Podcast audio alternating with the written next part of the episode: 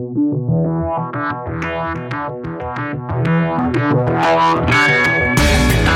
listening to the Ticker Podcast from IR Magazine, a roundup of this week's leading stories and industry comment from the world of investor relations. Hi, everyone. On this week's program, it's something that's so empowering for an IR professional within your organization because you're truly the only person that can give this information to the executive team. From our latest webcast, expert tips on how to leverage stock surveillance data for earnings, targeting, and more. And Destination Australia. There's money in the mini continent. The trick is getting to it. Do take into account the effect that jet lag will have when planning your trip. Travelling business class will make a huge difference to your ability to perform when you arrive in Australia. We've got travel tips on tapping the Antipodes. Who should go? Why? And when? First, a look at some of the stories we've been following. Investor activists are easing up on Canada. This time last year, a record breaking 53 firms were feeling the heat. So far this year, only 44 companies have been targeted. Data provider Activist Insight predicts a total of 49 companies will be targeted this year, the first time the number has fallen below 50 since 2011. More change at NIRI. Members elected four new directors at its December 7th annual meeting. Fluor Corporation's Jason Landkamer, Albertson Company's Melissa Plaisance, Open Text Corporation's Greg Secord, and Equanimity's Carol Murray Negron will all serve four year terms. They replace Ruth Cotter, Anne Guimard, Denny Kimbrough, and former NIRI chair Felice Kissel. More U.S. IROs report to CFOs. 57%, according to this year's NIRI IR Profession Budget and Staffing Research Report. That's up 7 percentage points in six years. Just 14% report to the CEO or president. The report also documents a shift in IRO career trends. In 1999, almost half of IROs had backgrounds in corporate finance, a quarter in corp comms or PR, while one in five came from a corporate marketing or sales background. This year, just 28% of IROs reported a background in corporate finance, 18% in communications or PR. Former securities analysts have pushed in to third spot at 14%. Another finding expanding IR departments. Small cap teams grew a respectable 28% in the last eight years. But the big boom is at the top, with mega cap IR departments swelling a hefty 160%. Sector wise, consumer staples, utilities, real estate, healthcare, and industrials staffed up the most. UK Prime Minister Theresa May wants companies to cool it with the executive pay a just released government green paper targets management compensation as part of a governance reform package. May says it's all aimed at keeping businesses focused on long term value creation in a global economy. And, writes May, commanding public confidence and respect. For many ordinary working people, who work hard and have paid into the system all their lives, it's not always clear that business is playing by the same rules as they are. It is clear that in recent years, the behavior of a limited few has damaged the reputation of the many. It is clear that something has to change. Last July, just after she became Prime Minister, May called for binding annual votes on executive pay as one part of that change. For now, quoted companies' pay policies are subject to a binding vote every three years.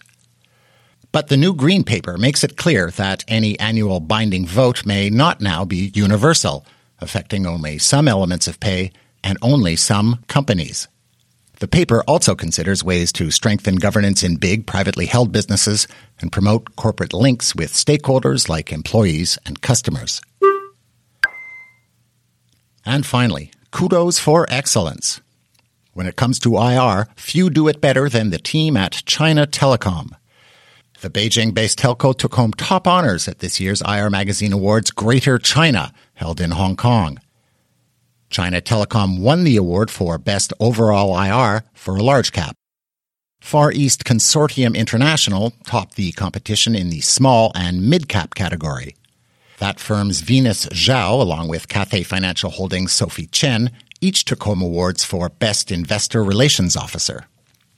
Meanwhile, in Bangkok, Kasikorn Bank and Metro Pacific Investments claimed the spoils at this year's IR Magazine Awards Southeast Asia. Each won distinction for Best in Class IR, and both took home an armful of category awards.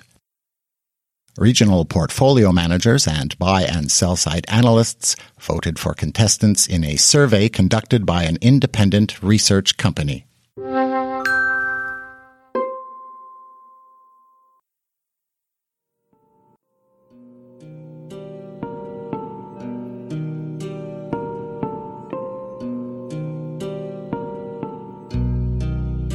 You know, you're walking into a dark room.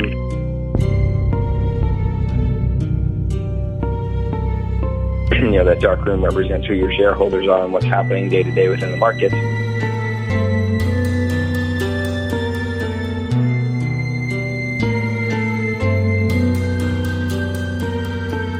And surveillance is essentially the, the switch on, on the wall.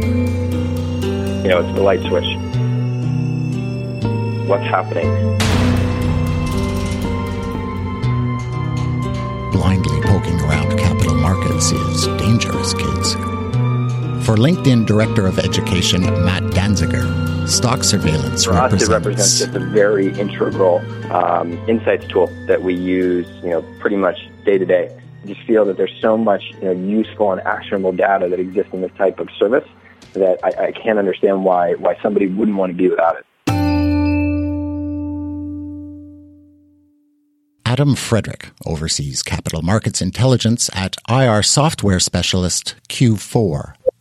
surveillance is often thought of as just that the ability to identify who the major institutional buyers and sellers are, but it really is, is so much more once you get to a, a, the relationship level of it. It's it's really this idea of being able to take guys like Matt who are already uh, very very keen and smart at what they do, uh, intelligent at what they do, and, and able to you know really kind of be their backbone or, or, or backstop, if you will, of, of information flow. So being able to give them real time information about what's going on with the stock itself, uh, what's driving performance, what's what a lot of those factors may be, and then that that really brings into a brings into a myriad of different things where either it's real time targeting that they can use that information for or presenting that information kind of upstream to the senior management team or you know monthly or quarterly board reporting really just anything that has to do with you know how they how they're messaging to stakeholders whether that's external stakeholders through their shareholders or internal stakeholders When you're looking for ways to leverage stock surveillance data, the idea is to create a feedback loop.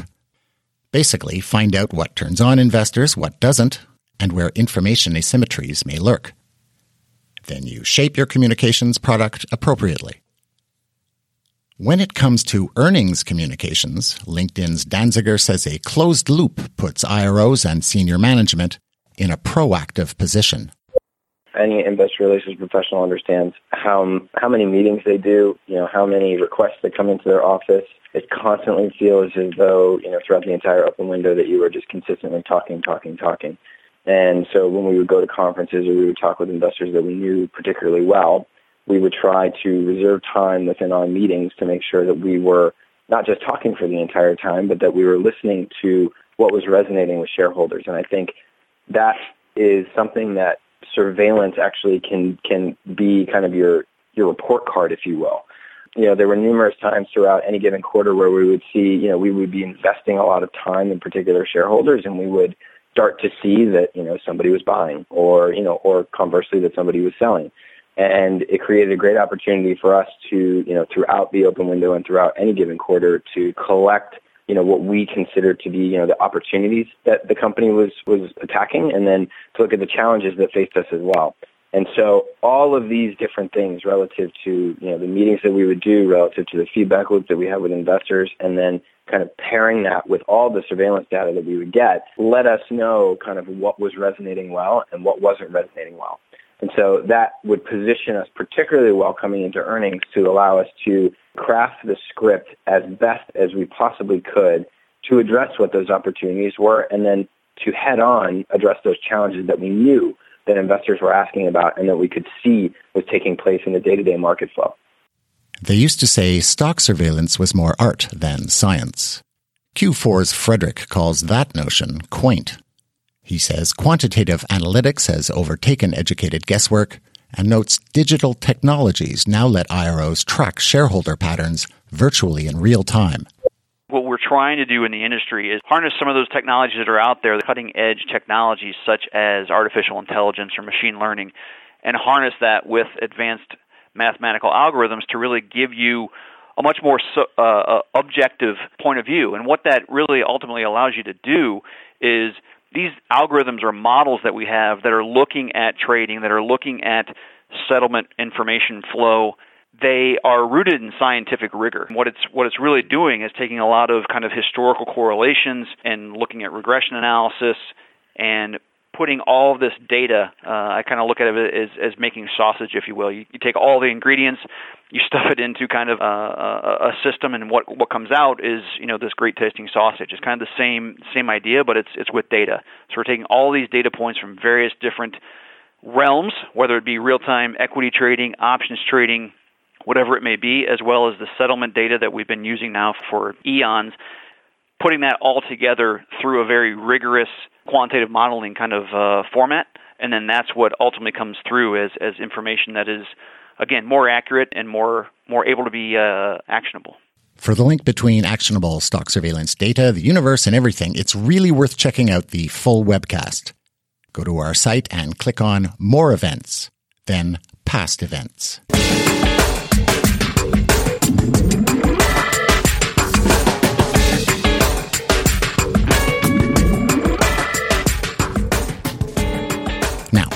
Australia. Ever wonder what's down under? Besides guys punching out kangaroos? The punch swivels the roo's head as he throws his claws out to grapple. Well, as it turns out, there's money. Australia's fund managers oversee assets worth about 2.7 trillion Australian dollars.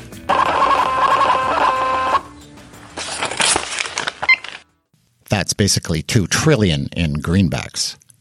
Problem is, you probably can't have any of it. It's not known how much of this is invested directly in international equities, but it's likely only a tiny amount, so don't be too hasty in booking a flight to Australia.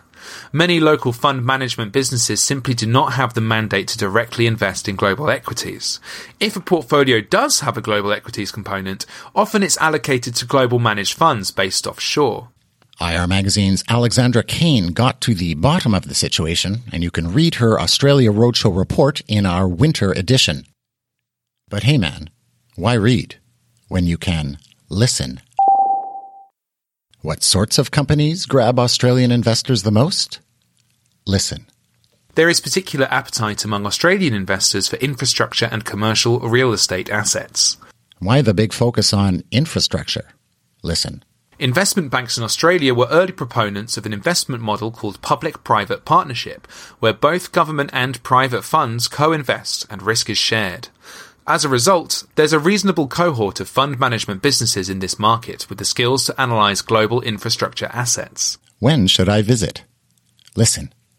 Kathy Kermond from Credit Suisse's Australian Equities Corporate Access team recommends avoiding the Australian company reporting seasons of February and August, as well as school holidays, which usually fall in January, the first two weeks in April, two weeks in July, the last two weeks of September, and the first week in October. Quote, We can still organise roadshows during these times, but it's not optimal, she says. Wasn't that pleasant?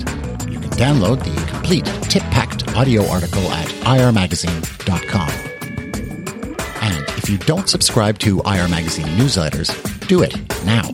You'll get a selection of audio articles in your inbox each week. Along with our Australian Roadshow Guide, our latest audio offerings sound out the future of European equity research and the outlook for AGMs around the globe in 2017. Us in Toronto this February 2nd for the IR Magazine Awards Canada. Book seats online or call Bridget Toledano. She's at 212 430 6861. That's all for this week's Ticker Podcast. Thanks for listening. In Montreal, I'm Jeff Cosette. You've been listening to the Ticker Podcast from IR Magazine. For free access to all the latest global investor relations news and analysis, register at irmagazine.com or download the app.